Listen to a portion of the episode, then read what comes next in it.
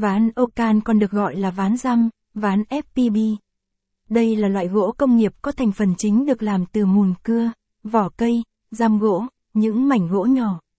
Trộn với các thành phần khác như bã mía, rơm dạ, thân cây hoặc cây gai dầu.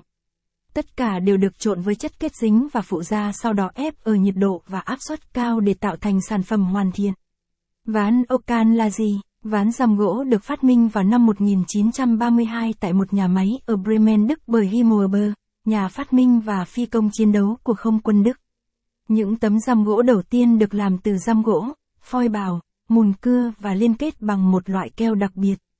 Phải đến năm 1945, ngành răm gỗ mới bắt đầu phát triển, lan sang Thụy Sĩ, Anh, Pháp, Bỉ, Áo, Ý, Phần Lan.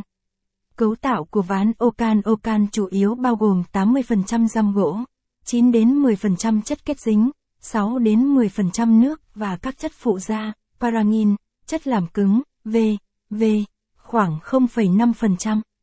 Hiện nay, tùy theo từng nhu cầu và mục đích sử dụng mà nhà sản xuất sẽ thay đổi loại keo dán phù hợp.